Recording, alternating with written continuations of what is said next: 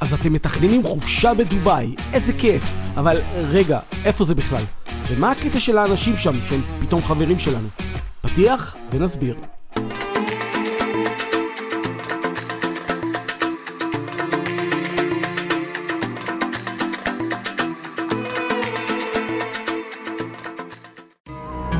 שלוש שעות טיסה, בהנחה שסעודיה אישרה לנו לעבור מעל שטחה האווירי, ואתם בדובאי, הממוקמת לחופי המפרץ הפרסי, או כמו שהם קוראים לזה, המפרץ הערבי.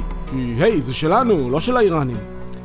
הדבר הכי חשוב שצריך להכיר, דובאי זו רק אחת מתוך שבע מדינות המרכיבות את מדינת איחוד האמירויות. יש גם את אבו דאבי, ועוד חמש מדינות שבטח אף פעם לא שמעתם עליהן. שרג'ה, עג'מן, ראס אל חיימה, אום קיווין ופוג'יירה. ולמה לא שמעתם עליהן? כי לא קורה שם כלום. חוץ מכסף. הרבה כסף. כל מדינה כזאת עצמאית, ריבונית, עם גבולות ברורים וחוקים משלה. אז מה בכל זאת משותף? בעיקר משרד החוץ והמטבע. הלאה. כאשר מסתכלים על כל העושר והפאר באיחוד האמירויות, ישר אומרים, טוב, זה לא חוכמה, זה בגלל שיש להם נפט, נכון? אז לא נכון, כי לדובאי למשל אין נפט, גם לא הרבה גז. ויותר מכך, שמעתם על המדינות עיראק, לוב, תימן, סודאן? כולן מפיקות נפט וכולן בגיהנום. אז ברור שלא הנפט הוא הסיבה לחיים הטובים במפרץ. אז מה הסוד? האוכלוסייה. מבחינה דמוגרפית, כל אחת ממדינות איחוד האמירויות מבוססת על שבט אחד בלבד, מה שנקרא חברה הומוגנית. תראו, אני לא מדבר על כל אנשי העסקים האמריקניים או על אין סוף הפועלים הזרים מהודו ובנגלדש שמנקים להם את הרחובות ובונים להם את הבניינים. אני מדבר על האזרחים עצמם, שהם למעשה מעין משפחה אחת גדולה. בדובאי זה שבט אל מכתום, באבו דאבי זה שבט אל נהיין, כל מדינה והשבט שלה.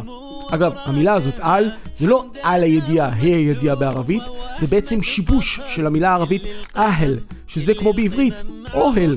אנחנו אומרים בית ישראל, הם אומרים אוהל מכתום. נו, אז מה? אותו דבר. וככה, כשיש במדינה קבוצה אזרחית אחת גדולה, לא רבים, לא נלחמים, המשטר יציב, ואז במקום ללכת מכות, אפשר לעשות כסף אפילו מחול, כמו שעושים אנשי דובאי, שהצליחו להפוך את המדינה שלהם לאחת מהעשירות בעולם, בזכות נדל"ן, סחר חופשי, אטרקציות לתיירים, you name it. אבל רגע תגידו, אין שם בכלל דמוקרטיה. צודקים. ואתם יודעים למה? כי הם לא צריכים דמוקרטיה. לכולם ברור מי השליט. ומכיוון שהוא אחד משלהם, השלטון הוא לגיטימי. וכמו שהשייח שלהם הוביל אותם במדבר לפני 200 שנה, ככה המנהיג שלהם הוביל אותם גם היום. אז הם רכבו על גמלים. היום הם רוכבים על פרארי F8 חדשה. נו, אותו דבר. לגמל יש מושבי אור, ולפרארי יש מושבי אור. מה ההבדל? המהירות?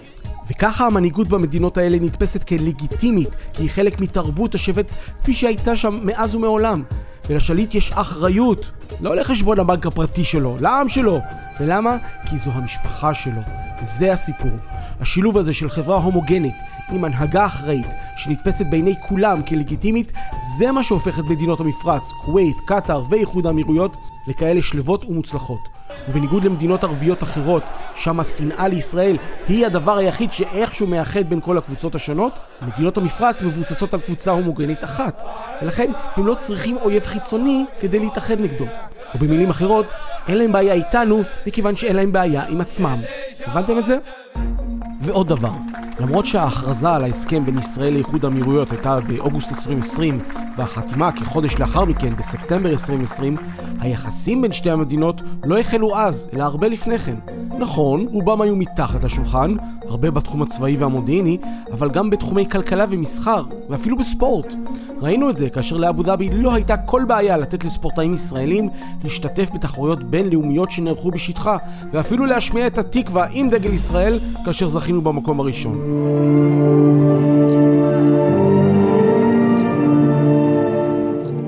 באוקטובר 2018 למשל, הם אפילו הזמינו בגלוי את מירי רגב, אז שרת התרבות והספורט. אני כאן במסגד של השייח' זיאד בן סולטן, אבי האומה. הסתובבתי כאן, זה בפעם הראשונה ששרה של מדינת ישראל נמצאת כאן בביקור. מסקנה, זה אולי נראה כאילו האנשים באיחוד האמירויות פתאום הפכו להיות חברים שלנו, אבל האמת היא שהיחסים הטובים בינינו החלו לפני שנים, ופשוט התגברו עם הזמן, עד שהפכו רשמיים וגלויים לעיני כל. ואי אפשר כמובן בלי לדבר על הגורם המרכזי שקירב בינינו לבין האמירויות, האויב המשותף, איראן. אם אנחנו בישראל רואים בטהרן איום פוטנציאלי, בדובאי ואבו דאבי האיום הוא כבר בזמן מוחשי וקונקרטי. קודם כל בגלל עניין המרחק. איראן היא ממש מעבר לפינה, כמה מאות קילומטרים בלבד מעבר למפרץ, הערבי, זוכרים? בנוסף, שלוחות של איראן ומיליציות עשרות למרותה מקיפות את מדינות המפרץ מכל עבר. בעיראק יש לכם את הכוח הצבאי המכונה אל-חשד א-שעבי, ההתכנסות העממית בתרגום חופשי, שהפך למעין חיזבאללה עיראקי לצד הצבא של המדינה. במזרח סעודיה, איראן מעוררת את הסעודים השיעים שם לצאת כנגד המשטר. בתימן, שבט החות'ים מקבל סיוע צבאי ממשמרות המהפכה, ומשגר משטחו טילים לעבר סעודיה והאמירויות. בספטמבר 2019 אפילו תקפו את אחד ממתקני הנפט הגדולים והחשובים בסעודיה. ומי היחיד כמעט שמעז ומצליח לתקוף את האיראנים? אנחנו. לא עובר שבוע שאנחנו לא שומעים בחדשות על תקיפות של חיל האוויר הישראלי כנגד מטרות איראניות בסוריה, ואפילו רחוק יותר על גבול עיראק, והאיראנים כמעט ולא מגיבים. האמירויות ראו את כל זה, הפנימו והחליטו לבקש את עזרת ישראל במאבק נגד האויב המשותף. וככה התחזקו הקשרים. לא מאהבת ציון, לא כי הם גילו מחדש את היהדות, אבל בשביל לבלום את איראן, כל האמצעים כשרים, אפילו שלום עם הציונים. אז למה בכל זאת לשים לב בחופשה שלכם? הכי חשוב לזכור שזו עדיין מדינה ערבית, אסלאמית ומסורתית. חברים, פה זה לא יוון או טורקיה. תהנו, אבל לא יותר מדי, ובהתאם למקום שבו אתם נמצאים. ואם אתם לא בטוחים מה לעשות, פשוט תראו מה עושים התיירים האחרים ותעשו כמוהם. אה, ואל תדאגו מזה שאתם לא יודעים ערבית. רוב הסיכויים שהאנגלית שלהם יותר טובה משלכם. אפילו עברית הם התחילו ללמוד שם, במיוחד בשבילנו. שלום לכם, קוראים לי חליפה סעיד אל-מחמוד. אני אחד מנאוריה של מדינת איחוד האמירויות הערביות. מחכה לראותכם.